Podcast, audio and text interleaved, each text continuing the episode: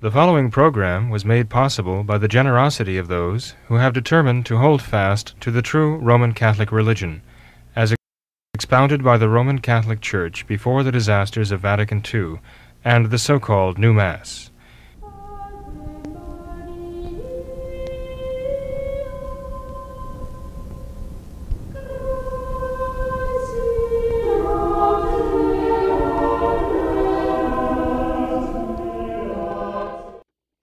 Hello, and welcome to another live edition of What Catholics Believe. I'm your host, Thomas Nagley, and with me tonight is, of course, Father William Jenkins. He is a traditional Catholic priest, a member of the Society of St. Pius V, and he's also the pastor of Immaculate Conception Church right here in Norwood, Ohio. Hello, Father. How are you tonight? Very fine, Tom. Thank you. And yourself? Doing well, Father. Good. Thanks for being here Good. again. Good to see you. For another week, we have, uh, of course, lots of great emails to get into, Father. The first one is uh, rather practical, so I'd like to get your response to this one from a viewer who says that raising teenagers is very difficult, uh, but especially now when modernism plagues every area of our lives. It is in the clothing, the education, the media, the music, within the workforce. Unfortunately, sometimes the children have to face it even within our own church community. So, what advice would you give to parents who are trying to keep their children innocent and educated on how and why to resist modernism and to put their faith above all else? How do you keep their children from being sellouts and not rebelling when faced with human respect?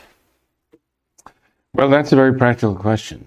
It's actually a bunch of very pra- practical questions, isn't it? Yes. And, um, and that's a great challenge, obviously. It's one of the great challenges of being a parent. I mean, when you have the children in their early years and they still admire their parents as though they are infallible oracles of truth, justice, and so on, uh, the parents have an easier time, even, even with the more difficult children. Um, self willed children, still, I mean, there's that period of time when the child looks up to the parent so much. The parent still has quite a bit of an influence. So during the teenage years, though, uh, the parent is almost fighting for influence with the, the youngster. And, um, you know, at that point, the children are trying to assert their independence. Most of them are. Um, some are very docile by nature, others not so much so, right? They're trying to assert their independence. They've discovered they have wills of their own. And um, that's when you find out whether or not all the good manners and the good habits you've tried to instill in them when they were eight, nine, ten years old really were virtues, really uh, gave virtues to the souls, or whether they were just um, children being compliant, you know, because they hadn't it hadn't occurred to them not to be. Um, but by the time they get to be 11, 12, 13 years old, they discover that. Um, they uh, have wills of their own and they can assert them. And it, it, it's, a, it's a real struggle for parents at that point to deal with them. That's why it's so, so important to teach the children uh, whatever uh, good manners and good habits uh, you can while you have them little. Uh, and they are paying attention to what you're doing and uh, they want to imitate you. They have to set them a very good example during those early years, because when they launch into the uh, into the high school years, it, it's sort of like passing from calm water into white water. You know, uh, it reminds me of the story of uh, some uh, people I know who uh, were going on a whitewater rafting trip years ago. They said they got in the uh, the the raft and the, uh, the guide uh, began telling them very rapidly all the things that they had to do um, as they were just serenely floating down the river mm-hmm. as it was very calm, right? He was rapidly trying to give a tutorial as to what they needed to do when they hit the rapids. And parents must feel kind of like that too, trying to give the children whatever guidance they can so that when the rapids hit, when they're in whitewater, uh, class four, five, or even six whitewater, uh, they can stay afloat, not get tossed out of the, not get drawn under, and so on. Uh, so essentially, this I think what is what our uh, writer is asking here, and of course, he's talking about something that is the hardest thing for not only parents but any human being to do. You know, raise teenagers. In fact, the, the church referred to the the uh, raising of children as the art of arts.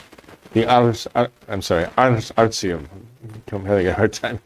Um, I guess my throat is dry. I'll prove that this is real water to get out here. There you go. Not a prop. The art of arts, raising children, forming their consciences, especially. Well, essentially, what this uh, writer is asking is uh, not how do I teach them math or science or how do I teach them manner, table manners. How do I form their consciences? That's really what they're asking. Mm-hmm. How do I imbue in them faith and hope and charity, right?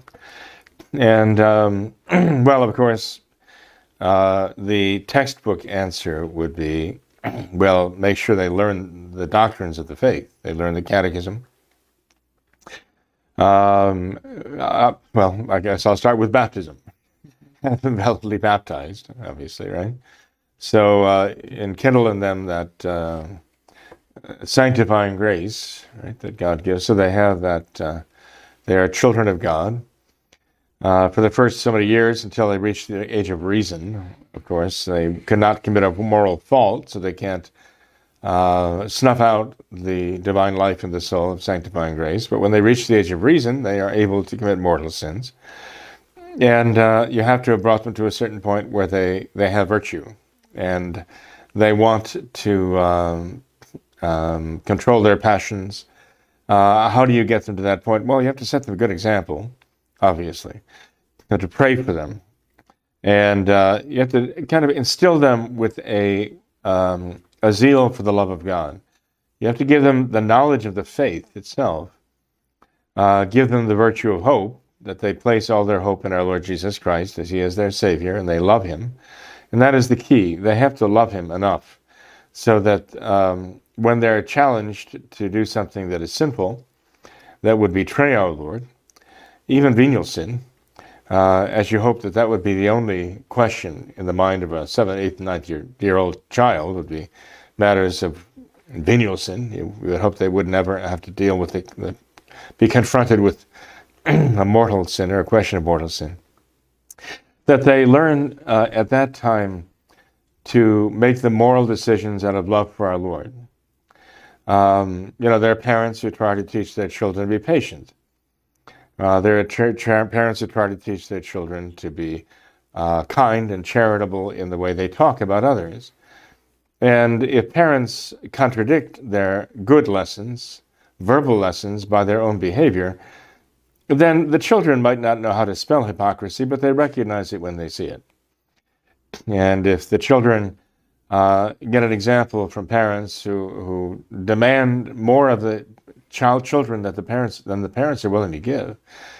If uh, the parents are demanding that the children be patient, while the parent sets an example of impatience and anger, um, the child is learning more from their example than he is from their words. The expression is that uh, your actions speak so loudly, I can't hear what you're saying. And so the parent has to not contradict what he's teaching the child, as far as a, a verbal lesson, but the parent has to back that up with his own behavior of patience, uh, of kindness. If the, if the um, child sees the parent losing his temper or her temper and lashing out in anger at something that the child does, or one of the children does, or even another adult, whatever the example is, uh, that sets a very example for the child, a very bad example for the child if the parent tells the child, you speak nice, you talk nice to your brothers and sisters, you say nice things to them, you don't call them names, you aren't mean to them. And uh, then the child hears the parent gossiping on the phone about Mrs. McGillicuddy and uh, all of her faults and just how bad she is. Um, the children can pick up enough from that to recognize there's a contradiction going on. It confuses them, you know, so they need that consistency when they're little. And the consistency they need is consistency of uh, word and behavior. They also need stories to inspire their imagination. They need stories of saints. That's something that we had growing up that I don't know if a lot of the children these days have. That is the stories of the saints' lives. The old vision books were very good, you know, for, for youngsters to read. And I believe there are still many good stories out there for the children to read that inspire them with a, a desire to please God, give them an example, uh, a literary example of, of somebody who is uh, trying to practice the seven corporal and seven spiritual works of mercy. So the parent not only has to instruct the child in being kind, but actually show them how to be kind by involving the children in performing the spiritual and corporal works of mercy. They should actually get the children involved. It takes time and effort and planning, but the parent actually can involve the child in performing works of mercy. Um, and the child can actually receive from the parent kind of coaching because you know the children voice to their parents problems they're having problems they're having themselves with you know their homework or play or whatever with another child at school or down the block. And the parents' coaching is very important to tell the child not just what not to do, but how to handle this in a good way, how to handle this in, in a very Catholic way, in a, in a, in a way that is full of faith and hope and charity, and what, what good you can do. It's very important for the parent to teach the child how to handle the good things, but it's doubly important for the parent to teach the child how to handle the bad, the hard things, the difficulties, the the challenges to, um, let's say, his own patience and his own charity. To say, well, this is what I want you to do. This is what I want you to say. This is how I want you to handle this. This is what I recommend you do. The parent has to start teaching the child how to do that with his own brothers and sisters, let alone those in his class and those you know on the other side of the neighborhood. Um, so the parents' coaching is, is very, very important in helping the child to know what to do to uh, address a problem and how to make it turn out better, how to, how to make things better and not make them worse. But all of this sort of is the preamble to what happens when you get to the teenage years, because by the time they get to the teenage years and they have all the tumult uh, of the, the passions and, and the, not only physical changes, but the emotional impact and all the rest, and the relationships they have with other teenagers. You know, now that is white water right there. and so you want them to be able to take as much as they can into those years that will help them to think clearly. You want them to begin the habit of not just reacting, but to responding. Because a reaction is just out of passion, a response is out of intelligence, right, and thoughtfulness. And you want to, them to be ready to do that. Okay. Um, now, one might say, when I hit white water, I have to have the right reactions, and that's true. But you know, you have to also have the practice of reacting that way. So at least even the reaction is a matter of a response that you already thought through, and you're used to knowing how to how to handle these things in a graceful way. Um, you you need to also let the children know, you know, that they're entering years that are very turbulent. You understand that that you've been through those years, teenage years, and you know uh, that they are turbulent, and uh, you understand that. And the child should be able to come to you without fear, and just to speak to you about these things. Again, if the child is used to coming to you, and uh, you, you're coaching the child through successfully, then there's no reason why the child can't continue doing that in the teenage years too because you have the child's confidence. Uh, when would you lose the child's confidence? When you lose your cool, as it were, when you lose your patience. When would a parent lose his patience with a child?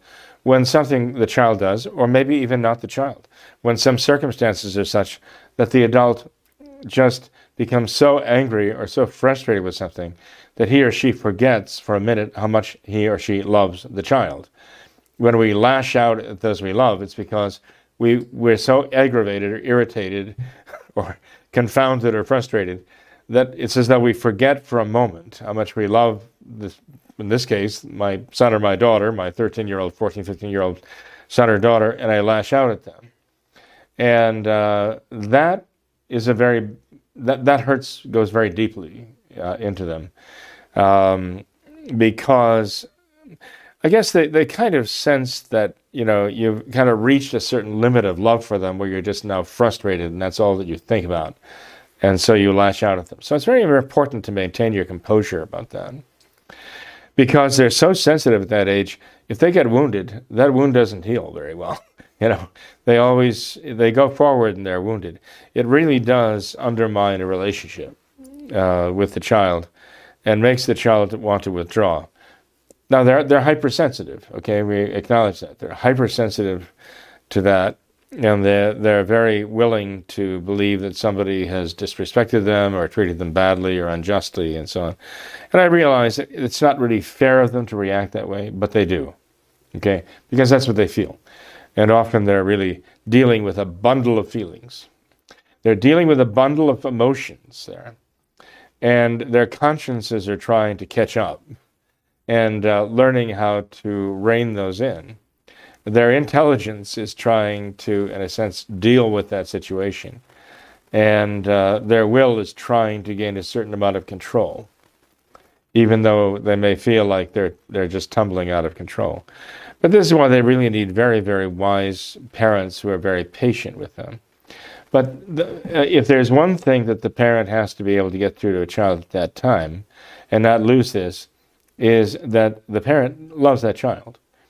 And no matter how aggravating, frustrating, infuriating the child's may be, that the parent conveys the child that the parent loves that child and doesn't do anything to uh, sow the seeds of doubt or, or, convince the child otherwise, you know, because really through all those years, the the one bond that they have that can really be um, the lifesaver, like the, the the well, the lifesaver, right? You're getting white white water, you know, you have a life vest. The one thing is that that bond that the child has with his parent, that the child knows that the parent loves him or her uh, that there is real love there. Because if there's one thing that is going to prevent the child from getting into really serious trouble during that time, and there will be temptations, uh, especially depending on the people that they associate with, is this I, I, this love that they have for their parents, this respect that they have for their parents, and they do not want to disappointment disappoint them, and they do not want to hurt them. Okay, some children are so, uh, let's say, offended by the way they're treated that they almost want to hurt their parents by doing things to to make them fearful or troubled. But where the child actually knows he's loved or knows she's loved and loves the parents, the greatest fear the child has, even even if the love for God itself is not strong enough yet in the child, um, or even if there is a real love for God, there's always that supplemental love also for the parents that the child does not want to hurt his parents, does not want to disappoint his parents. Quite the contrary. He or she has a very definite desire not to hurt them and not to offend them, not to disappoint them. And uh, the parent wants to use that for the child's good. This is a matter of conscience. It's a matter of forming the conscience. Now, when I say that the child needs uh, the influence of the parents at that age, and they're kind of wanting to, you know, go exert their own will, obviously the parent is still responsible for the child. So the the parent still needs to be able to say to the child, "Look, this is what I want you to do. This is what I want you not to do." and um, you know you have a curfew at this time be here i'm going to be expecting you here if you're not here i will be very worried about you because i know you respect me and that you would not uh, deliberately you know disobey me in this so i will assume that if you're not here something went wrong okay so let the child know you're counting on them to, to, to do that and uh, let the child know that if he doesn't do that, that you're not just going to be mad, you're going to be worried. you're going to be angry because you love them, right? And if you get angry, it's because they made you worry and uh, fear for them. Um, and even your anger is, is, is, out of love. But um, also, I mean, the idea that you can tell them, look, these companions are not good. I do not want you associated with these people because they're a very bad influence. And uh, this is not the right thing to do. Now, if you've raised the children as well as you could up to that point, you'd hope that the children themselves would figure that out and say, well, these companions are not good companions because they use bad language. They talk about things I would never want to talk about. They watch shows, play games that I know are wrong. And you'd want the child's own conscience at that point to say, okay, this is not where I belong, and this is not who I belong with. Um, but if you see uh, there are those who are trying to draw that child in, the parent does need to take action and uh, even very firm action, saying, this is wrong. But it's, it's one thing just to say, uh, don't do this, I have spoken. Uh, the parent has a perfect right to do that, right? The parent has a perfect right to just lay down the law and say this is the way it is. And yes, there is a place to say because I'm your father, that's why, or I'm your mother, that's why, right? perfect right to do that. But actually, if you're trying to educate the child and trying to discipline the child, which is basically educating the child, you want them to understand what you understand, that you want them to see what you see. And you want them to say, look, you want you want to be able to explain to them, look, this is my concern here. And I, I have these concerns because of what, what I've seen. I mean, these are experiences I've had. I've seen what happened to people. And I don't want it to happen to you, you know. And uh, if you convey to the child that you don't owe them an explanation because you have authority from God, you don't owe them that explanation. But if you convey to them the idea that you've raised them so that you expect that they will understand it and that they can appreciate the wisdom of it, for the sake of their own instruction, it's a good idea to give them the background and try to enable them to see what you see because that's absolutely necessary for them to grow up, uh, to gain your perspective, to gain an adult's perspective on these things. Um, and they won't necessarily they consider that a weakness.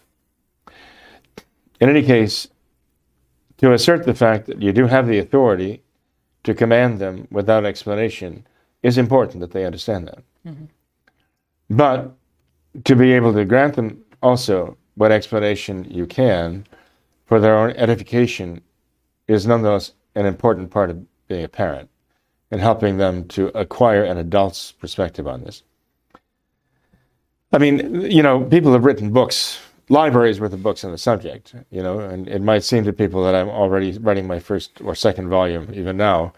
But uh, the fact is, uh, I haven't raised teenagers, but in a sense I have, uh, because I've been involved in Catholic education for a few years now, and um, always with teenagers. Mm-hmm. And um, I, I just find that they're, they're striving for respect Self esteem, no. Self respect. They need self respect. And to, um, to be able to, uh, you know, give them the, the groundwork for self respect uh, is, is extremely important these days. Uh, the world doesn't do that. The world tears them down and says they're just nothing but glorified amoebas or paramecia that have just evolved uh, with, you know, no rhyme or reason to them. The Marxist socialist tells them they're nothing but economic animals. The whole society we live in uh, wants to degrade not just them, but everybody. But although the world today would tend to glorify the wildness of the teenagers, right? Mm-hmm. Um, as Father Becca pointed out, um, actually more than 60 years ago now. Um, that's the modern world. Uh, because it, it, the modern world glorifies rebelliousness. Um, and so when the teenager hears that, well, that unfortunately harkens to, you know, the idea of not being subject to anyone or anyone's authority. But there's love, though, where there's a genuine love, where the child grows up to actually love his parents. Uh, you find those parents never lose their authority. They still have it. Even during a child's years when he's torn the most to assert himself and assert his own will and uh, discover for himself uh, the pitfalls of the world, um, there will there will always be a bond there that will enable the, the parent, hopefully, to keep the child out of serious trouble or to help the child get out of serious trouble. Mm-hmm. Imagine, imagine going through life and raising a child until he gets to be 16, 17, 18 years old, and a parent saying to himself, I cannot trust my son. I can't trust my daughter. That's a terrible thing. You've had all those years to build up that trust. And you get to that point and you realize you've got a 17 year old boy or a 17 year old girl, and you feel, I cannot trust them. And when I ask, well, why, why do you think that is? And they might answer, well, because they're so strong willed, they're running with these friends, they do what they want, they pay no attention. But the fundamental answer is they don't love me, they don't respect me enough to hearken to what I say when I when I tell them things that you know, I want I want to keep them out of harm's way. I want to protect them. I want them to to prosper, you know, not falter. I want them to have uh, prosperity and not adversity. I want to keep them out of serious trouble um, for their own sake. I want to get them through this turbulent period of life. Um, they don't respect me enough, though, because they don't they don't hearken to me when they rec- you know, as though I'm just trying to control their lives. And uh, somewhere along the line, I, I guess either that that child because they're still a child, has never learned to love, because, I mean, children n- need to learn to love, right? Everyone does. something we learn. Either the child has never learned to love himself or herself, or the child doesn't recognize uh, the parent's love for him or her. So, um, then you know I keep coming back in my mind to the fact the person said, "Well, how, how do you how do you keep them faithful?" I mean, learning the mysteries, learning the doctrines of the faith. You have seven, eight, 19 year olds who can ace their religion tests. They know the catechism perfectly. They know the catechism questions and answers perfectly. They can recite the questions and answers perfectly to you. But um, that doesn't mean that they are going to be faithful. That, that involves love for our Lord, that involves the love for God. That's really the lesson they had to learn. That's what they have to learn. Uh, by the time they get in the, the teenage years, you have to have taught them what love means and what authority means. They have to learn the meaning of those two words and they begin learning the meaning of love and authority from the earliest days, from the days they're delivered in the maternity maternity ward, they're placed into your arms, whatever. That's when they begin to learn what love and authority really are. And you'd hope that by the time they got to be into the teenage years, they'd have a very good foundation in knowing what those two things really are. And uh, you want them to love not only their parents and their siblings, you want them to love their Lord, Jesus Christ. That is really a matter of growing up in a home where there is love, where they are loved. Some parents think that um, that comes naturally to us if you can keep them out of the world and shelter them from the world. It doesn't. There are parents who have sheltered their children all of their lives. And they find out that their children uh, turn out very differently. Some turn out very selfishly, some turn out very uh, generously and very lovingly. And they each have their own personalities. And they might have tried to raise all the children the same way. They can't because each one of them is, is different, is unique. and uh, there are others who raise their children but they, they do it differently. They raise them in a Catholic home, and they don't try to shelter them from everything, which is impossible because, you know, there's the world and the flesh and the devil. And yeah, okay, you can try to shield them from the world, but there's still the flesh and there's still the devil. And you can't exactly sequester them from that influence. So the key, really, is not to lock them in a box or wrap them in bubble wrap, you know, until they get to be 21 years old. The key is to raise them, yes, in the world, but not of the world, and uh, to make the home a kind of haven And yes, they will venture out of their homes, and yes, they will see things that are not right. They'll hear things that are not right. Uh, but what you're trying to do when they see or hear these things is get them to have the right response to these things, to recognize these things are wrong. This person is immodestly dressed. That music, right, is impure. That joke, right, they're using bad language here. And you want to teach them to respond to these things in the correct way. That's the only way you can form their consciences. You can't form their consciences really by wrapping them in bubble wrap and then unwrapping, unwrapping them when they're 21 years old. You have to form their consciences almost like it's a battleground, right? This is the church militant, and they're members of the church militant by baptism. And yes, they have to do some fighting. And yes, maybe they have to, you know, uh, draw some fire and get some wounds and bleed a little bit, get on their feet again. But, you know, you have to be able to form their consciences with a certain toughness. And you have to shelter them to some extent, but you can't shelter them utterly.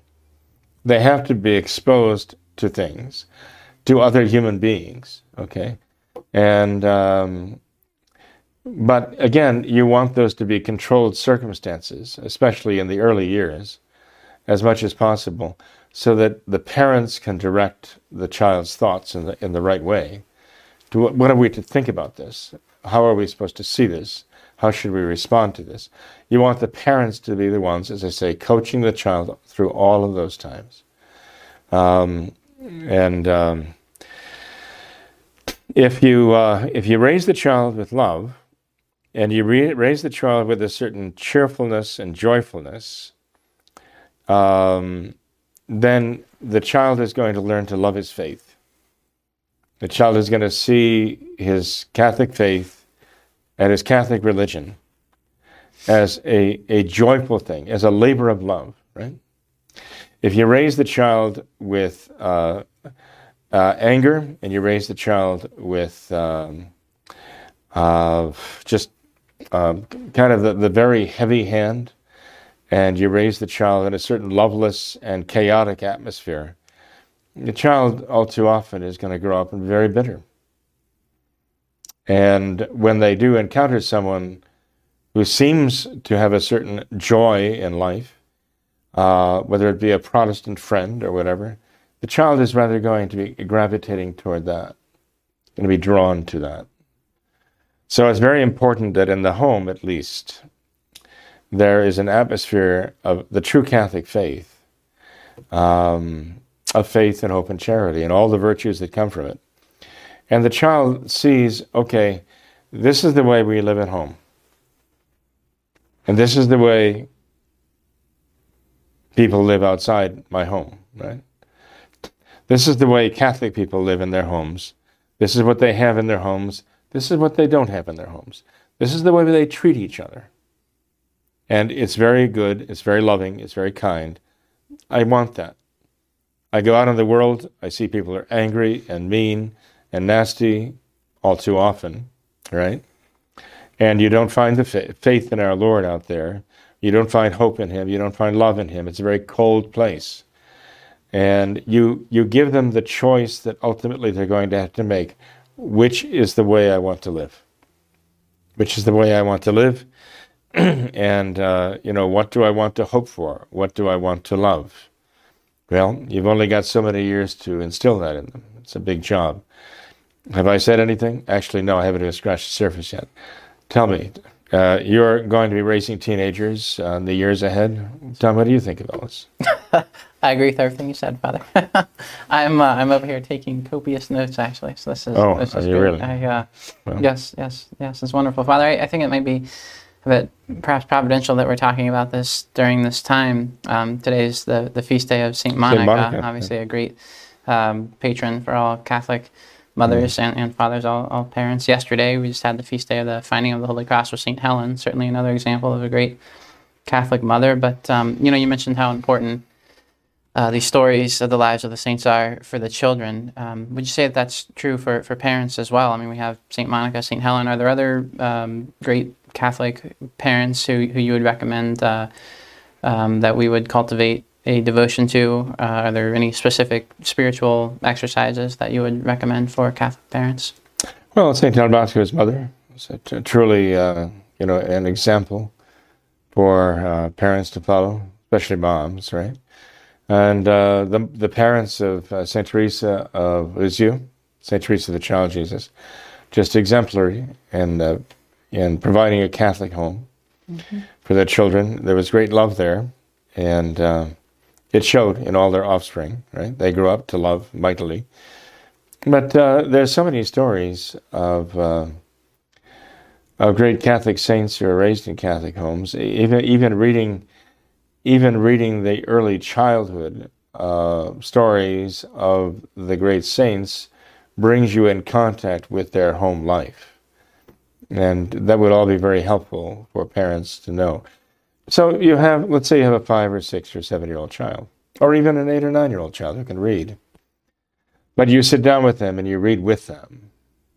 That's very important. You know, even when the child can read for himself or herself, there's a certain fluency and a certain expression that comes when they hear a parent or a teacher read to them a story.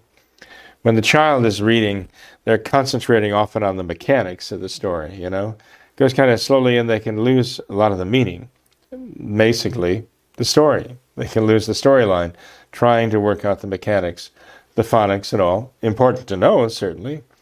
But nonetheless, uh, the mechanics are not the reason for the story, it's the storyline that is important. So when a parent sits down with a child and reads with the child, and the child can actually read along with the parent, that is really very important for the child's ability uh, to, to read fluently and to read it not just uh, as, as words, sentences that are connected, but as the actual story. And as parents do that, they are they're learning a lot too. They're picking up a lot more than their own son or daughter, probably. The, last uh, Saturday, we had our first communions here. Had 20 children received their first communion. And it was very beautiful, always, you know, a lot of graces from God, from heaven there, and a great deal of joy. I hope that it's sustained throughout their lives, especially uh, due to love of our Lord and the Blessed Sacrament. But afterwards, people were telling me that they liked my sermon. I don't hear that very often. really? that people told me that they liked my sermon because it was so easy to understand. And one uh, young man even commented, a young father, that I should always direct my sermons to the seven year olds for the benefit of the adults. um, well, I wasn't so sure how successful I was at that either because I'd found out immediately after that statement that one young girl thought that I had said that St. John married the Blessed Mother. Oh, no. yes, uh, in my sermon. So maybe I need to go Heresy. more like the five or four year level. I don't know. Just the notch. But, you know, I, I hope that didn't spread too far because uh, you can go back and check the record, though. But, uh, I mean, those misunderstandings happen, you know. Uh, someone coughs, they miss a word, and, yeah, you know, can change the meaning. Uh, perfectly understandable. but, when I when I asked uh, why why it was different or why they appreciated that, and it, it wasn't just the subject matter. It was when I was giving the sermon, I was directing it. You know, I was articulating the words and speaking at the pace that I would for a seven-year-old child, mm-hmm. and the it was it was very easy for everyone to follow. You know, if somebody gets up and gives a, a discourse um, it may be very hard to follow, you know, especially when it goes on for, oh, 10 minutes. I've, I've been known to go on for 10, 12 minutes at a time. Really? Yes, actually. Wow. But, uh, but, you know, when you're talking with little children, um, you're speaking slowly and distinctly, and, you know, you're phrasing it so that it, it comes in little bites. And, yeah, I can see why people would find that to be much more digestible, so to speak. Um, and that's why I, I, certainly recommend that moms and dads take that time to read the stories, especially the stories of the saints. It's fine to read the stories of the rabbits and the frogs, the bears, and so on, uh, because what they symbolize and allegories about truthfulness and honesty and generosity and all the rest. But what we really need is to graduate from those then uh, in this like two and three year olds to start to move by four and five year olds into the stories and the lives of the saints, and uh, they can appreciate what saints do and how they think. You know, how they respond to the things happening to them, the predicaments. Because the same predicaments that happened to the saints when they were four and five and six years old are predicaments that are happening to our to our own children going, growing up in our own families. And when parents are reading these stories with them, the parents are not learning how the, the parents of saints handled these problems, but the children are also learning from the examples of the children how they address these problems too. Extremely important to give them these stories. Extremely important to give them these examples when they're young. Mm-hmm. Are there any uh, specific spiritual exercises that you would recommend for Catholic parents? Well, I do recommend that they pray the rosary, of course. I mean, um, you know, when couples first get married, they don't have children, they are much freer to organize their time around the rosary. And when I say that, I mean in exactly that way. They should schedule their rosary, and everything else has to adjust around it. Too many young people today, well, not only young people, uh, organize organize their days around everything else. And they have the attitude, well, you know, if I have time, I'll squeeze a rosary in at the end. But they never have time. Um, well, they always run out of time because everything else is a higher priority, right? And so they always leave that to the last possible thing. Well, then they're treating God worse than they treat their own dog, as I've said, because you know people always find time to feed the dog, right? No matter how busy they are, somebody's going to feed the dog and I don't mean to like, liken this matter to you know praying the rosary, but the fact is, the dog in some ways does get priority over God. That they'll find the time to feed the dog, but they won't find the time to pray the rosary. Pray the rosary. Everything else takes priority, and that's not that's not Catholic. That's no way to raise a child. Certainly, it's no raised way to raise your own soul. Certainly, that's no way to take care of your spouse. You married this person to help them save their souls and you need them to have virtues to be your wife or your husband. You need to pray for them, and you need to pray with them, obviously. So that should be a priority. How important should it be? Well, how important is it to have breakfast, lunch, or supper, any of those meals? How important is it to brush your teeth? How is it important to wash, to comb your hair? Well, now with people working at home nowadays, I, I don't know what they're doing, you know, if they're doing any of these things. but the fact is, to be presentable to others, we, we undertake certain um, modifications um, and find it necessary to maybe comb our home, comb our hair, shave, nothing personal, uh, do various other things that make us presentable in society. I mean, after all, the Speaker of the House actually was so concerned about others around her that she went and had her hair done clandestinely right under the radar. I'm very charitable. And I mean, she was just thinking of us, right? She didn't want to appear looking like a fright in front of everyone. and uh, I'm being facetious there, obviously. Okay. But um, you know, when it comes down to the most important thing that they need to do each day during their soul, for their soul's sake and for their family's sake, to pray that rosary uh, they, they not only don't prioritize it, they, they, they actually they almost uh, put it on the lowest rung, even if it's, if it, it, might not even be off, it, off the bat entirely. It might even not even be on the radar. You know, it's like, oh, if I think about it, I'll get around to it. That's a terrible thing. Um, that's an, an, insult to the Blessed Mother. It's an insult to our Lord who sent her to ask us to give just that 15 minutes a day to um, you know recount the events of his life and her life together um, to pray the gospel you know so in any case i would say pray the rosary.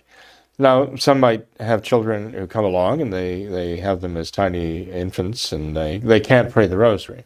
When they get to the age where maybe they can be present i mean have the child present there while you pray the rosary. Even the little baby let the baby fall asleep while you're praying the rosary. When the time comes that the child can, can actually say, prattle out the words of the Our Father and Hail Mary, let the child prattle out the words as long as he or she is capable before falling asleep or whatever. Um, and uh, when the child's old enough to kneel with you, Fine. Let them pray a decade of the rosary, then put them to bed and finish the rosary. Don't demand that they kneel up straight and tall when they're three years old or four years old and pray the 15, uh, five, 15 decades of the rosary. Uh, you're expecting a bit too much, and you're going to make it an ordeal for them, and they will want no part of it. They will, they will, they will not have happy memories of this. But let them also realize that it's part of being a grown up. That the older they get, the more mature they get, the more they're able to stay up, the more they're able to kneel up and pray the rosary, or even sit back and pray the rosary. But pray the rosary that they can stay up, because children want to stay up, they don't want to be put to bed. So if they realize, oh, you know, the more I show I'm grown up, more grown up, and I can actually join in the family rosary, then, you know, my mommy and daddy will let me stay up, you know. And they'll consider that to be kind of a reward rather than a punishment. Um, but when the child begins to weaken or, or, fall asleep, let the child fall asleep. You can get have them get ready for bed first, and then join you, and then let them be ready. To, you can just carry them in, put them in bed if they fall asleep during the rosary, but don't torture them. Um, at least that's how they'll take it. But the point is, you want the children to grow up with the rosary. You want them to grow up with the idea the rosary is priority. You want them to take that forward. You want them to take that forward into their teenage years, that they that they think of the rosary as a priority in their life, and they wouldn't miss it for anything. Uh, and if they did, that they would feel badly about it. They missed something important. You want them to feel that way when they get into their teenage years. How do you get them to that point unless you've raised them with the rosary as a staple of life, right?